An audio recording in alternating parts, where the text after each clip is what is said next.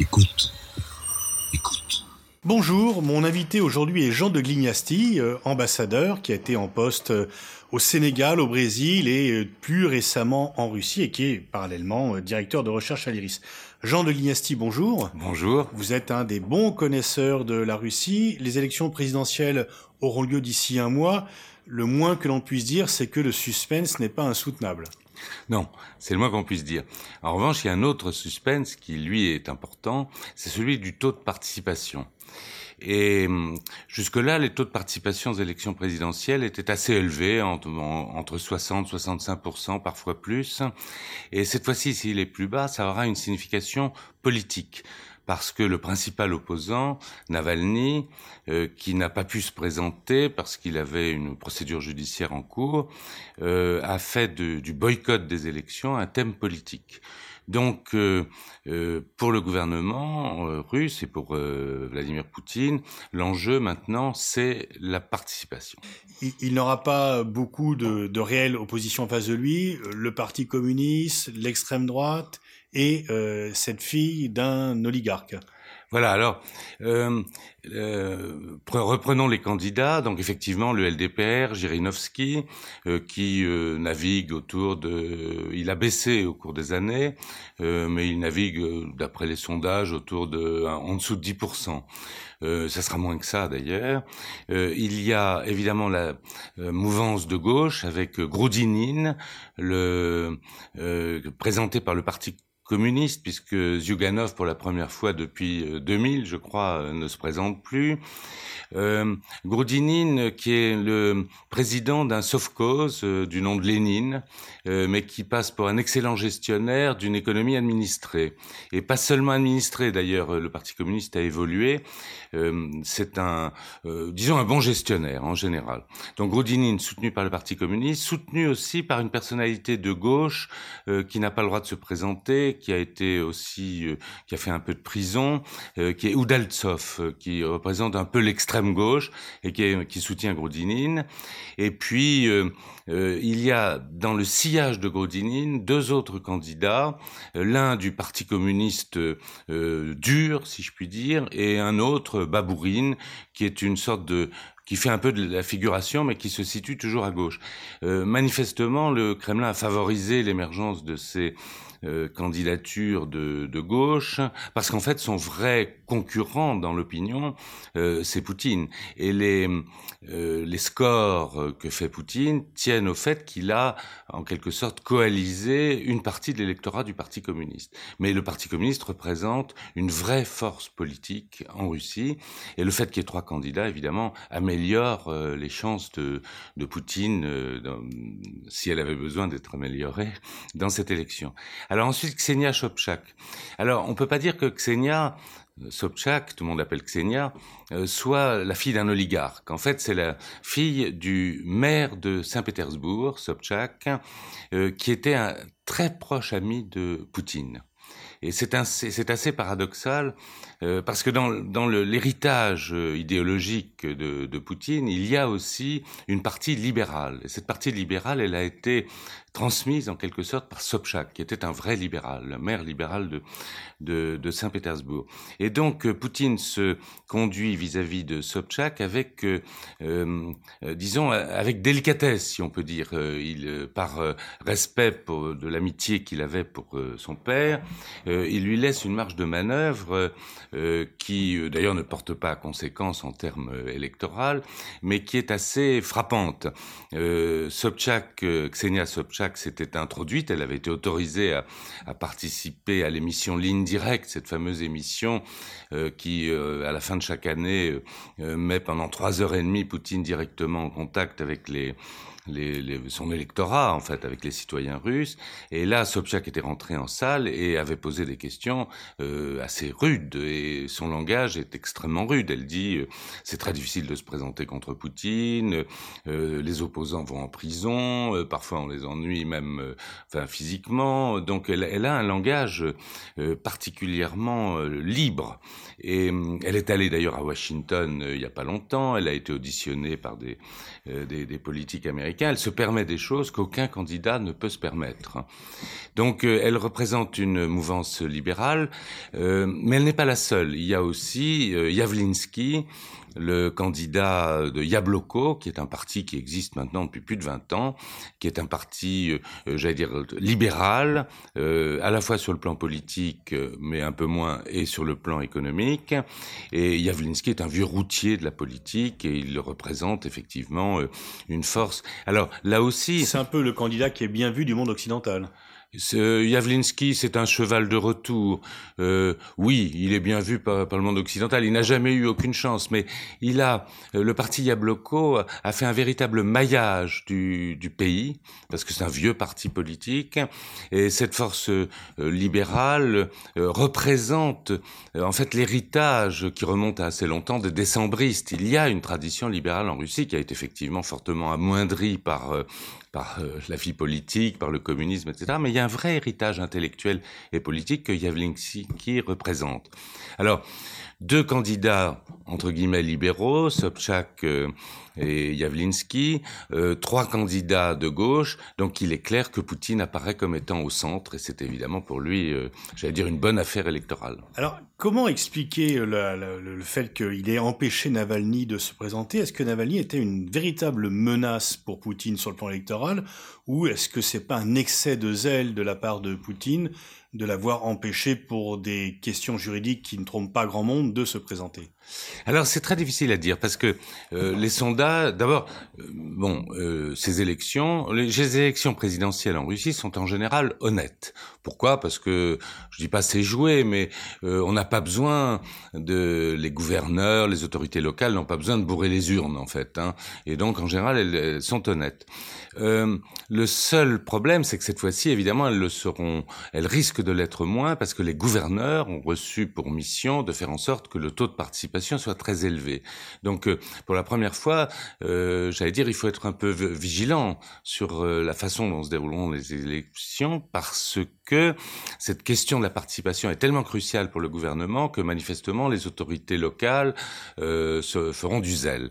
Navalny, la force électorale de Navalny, euh, c'est un peu un mystère. Lors des élections municipales de, de Moscou, Navalny a fait euh, 27,7%, enfin pratiquement 30% de l'électorat, ce qui a été euh, une surprise pour tout le monde.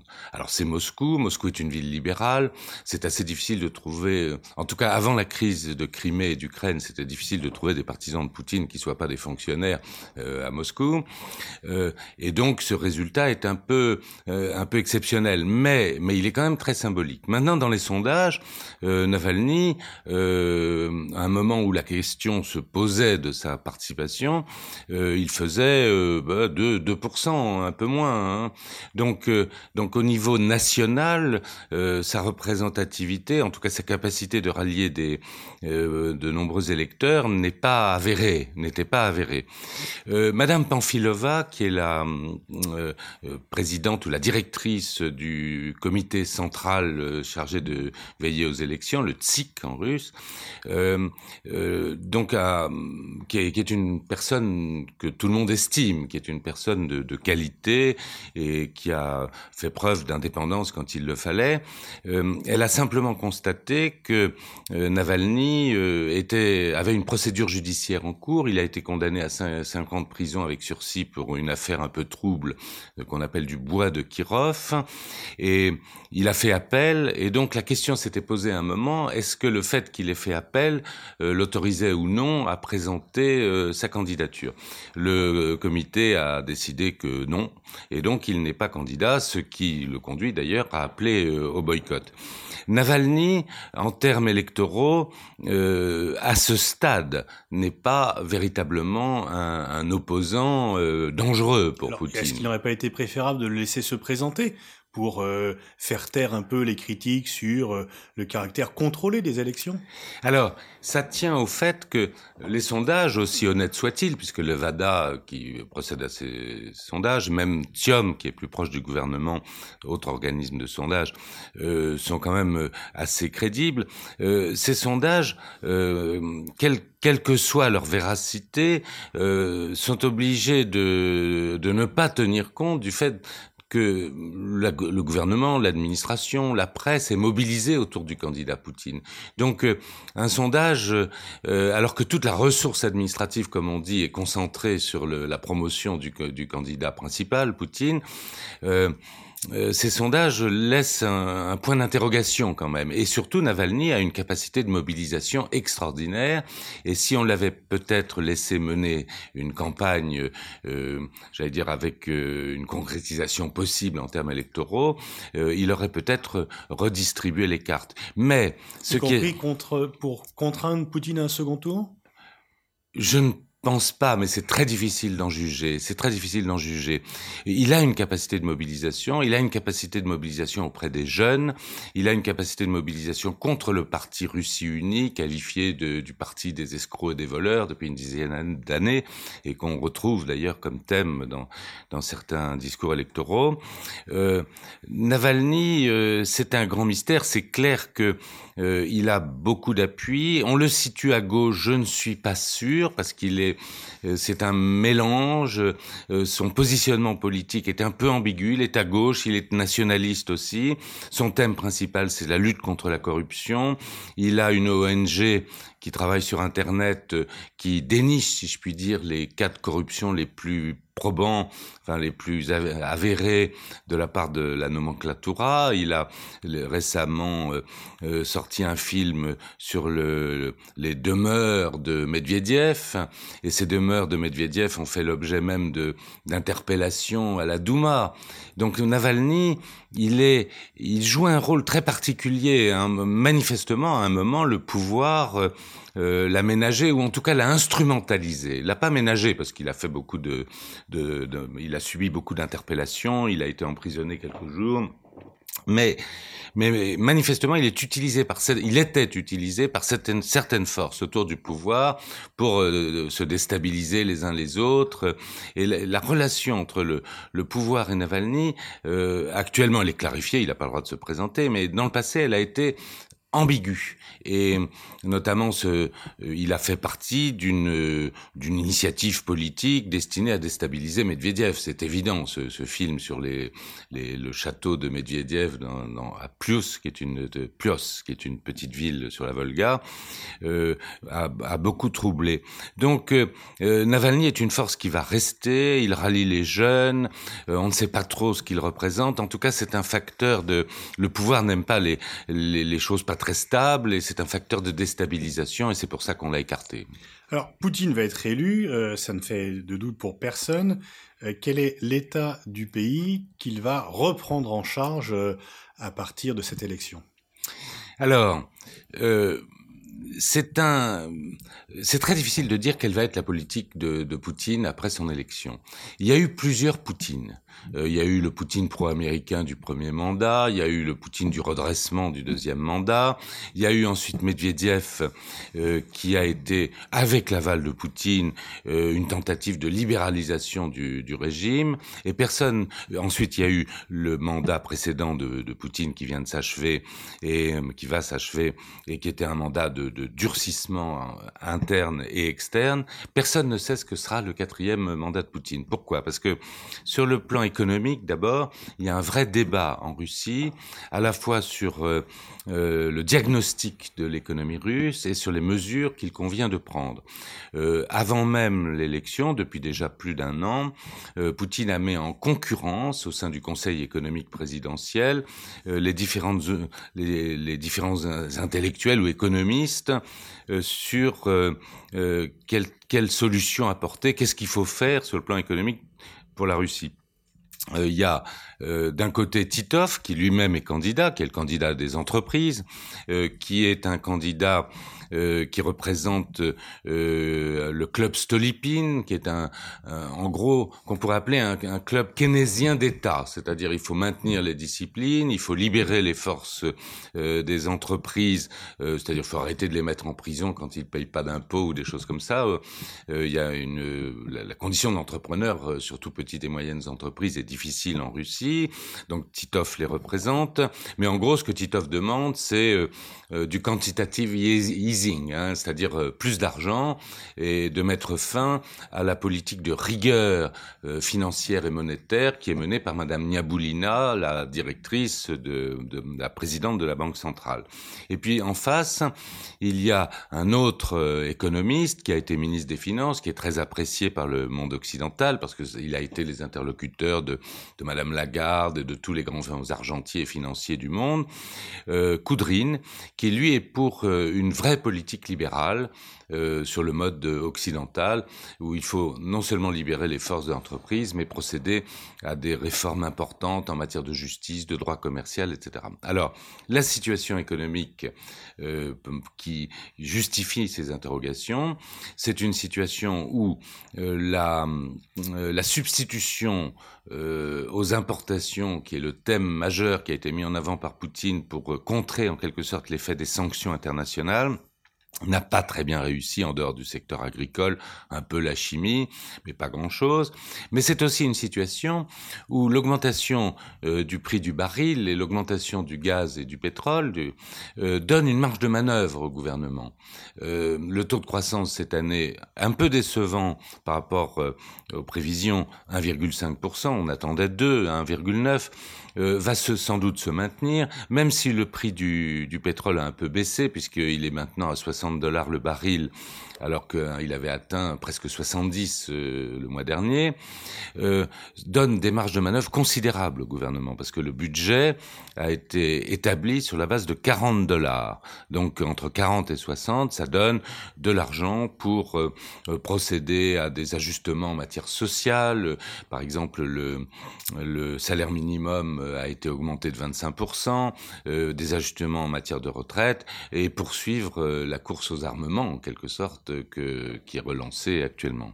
Donc euh, l'économie, euh, si on avait l'assurance d'avoir à peu près 2% de croissance, on serait assez content en France. Bah finalement les Russes sont pas si mécontents que ça, mais ils se rendent compte qu'il y a quelque chose qui ne va pas bien. Est-ce que le, est-ce que la, le fait que Poutine soit populaire, selon les sondages, est dû, comme on l'entend souvent dans le monde occidental, à la maîtrise euh, des moyens d'information, à la maîtrise, euh, disons, à la poigne autoritaire de Poutine, et que c'est une fausse popularité, ou euh, est-ce qu'elle vous paraît réellement enracinée dans la population? Je crois qu'il y a une vraie popularité de Poutine. Alors, la question qui se pose, vraie popularité auprès des gens qui ont connu les années Yeltsin et l'effondrement de la Russie, la baisse de, de 50% du PIB dans les années 90, euh, le règne de la mafia et tout cela. Donc Poutine a apporté de l'ordre et de la croissance, appuyée d'ailleurs par euh, l'augmentation du prix du pétrole. Donc euh, les vieux aiment bien Poutine. Ensuite, il y a un deuxième élément, c'est que euh, il y a un véritable entre guillemets consensus de Crimée, euh, l'écrasante majorité des Russes considère que la Crimée a toujours été russe et que Poutine a bien joué en récupérant la Crimée. Mais l'effet consensus de Crimée, il va pas durer longtemps. Ensuite, les nouvelles générations, les nouvelles générations n'ont pas connu euh, la période Yeltsin. Elles n'ont pas connu, elles n'ont connu ni la période communiste ni la période Yeltsin. Donc elles, elles demandent plus.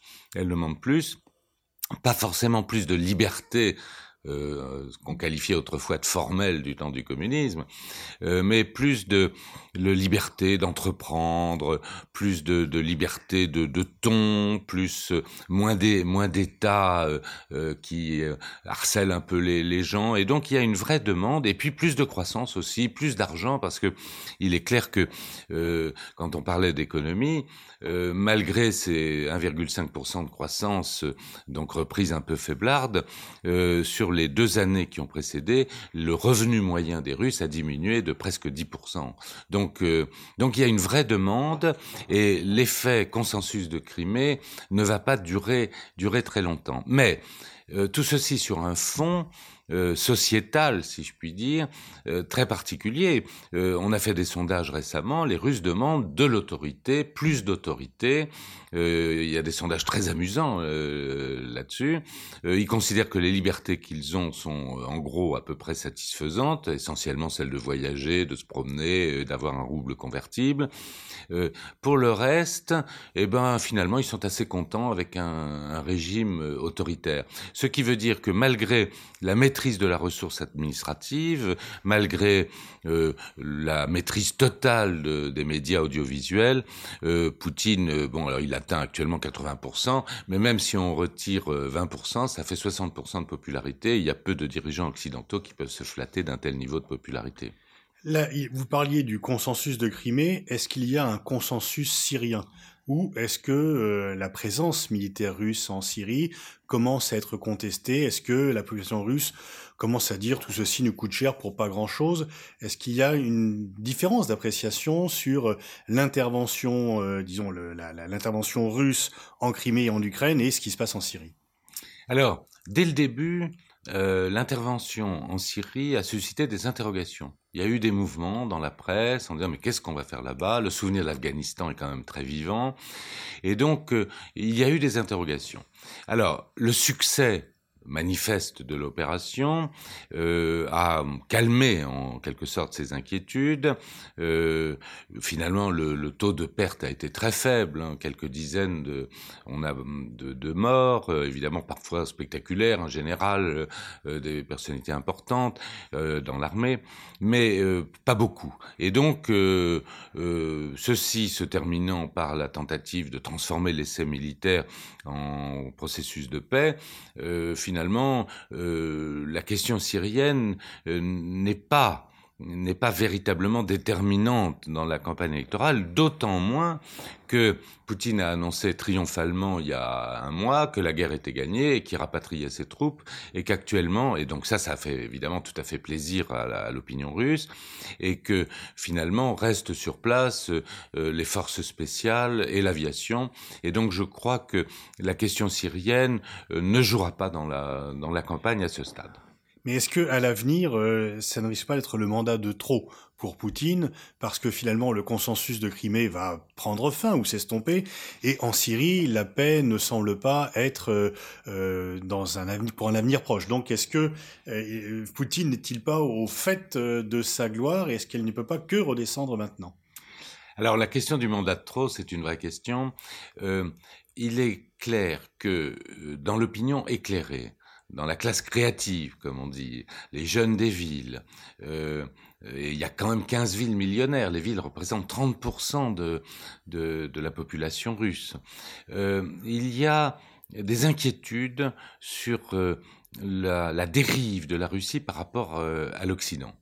Il est clair que l'opinion publique éclairée n'a pas envie d'être en, en, concurrence, en rivalité, avec des risques de guerre avec l'Occident.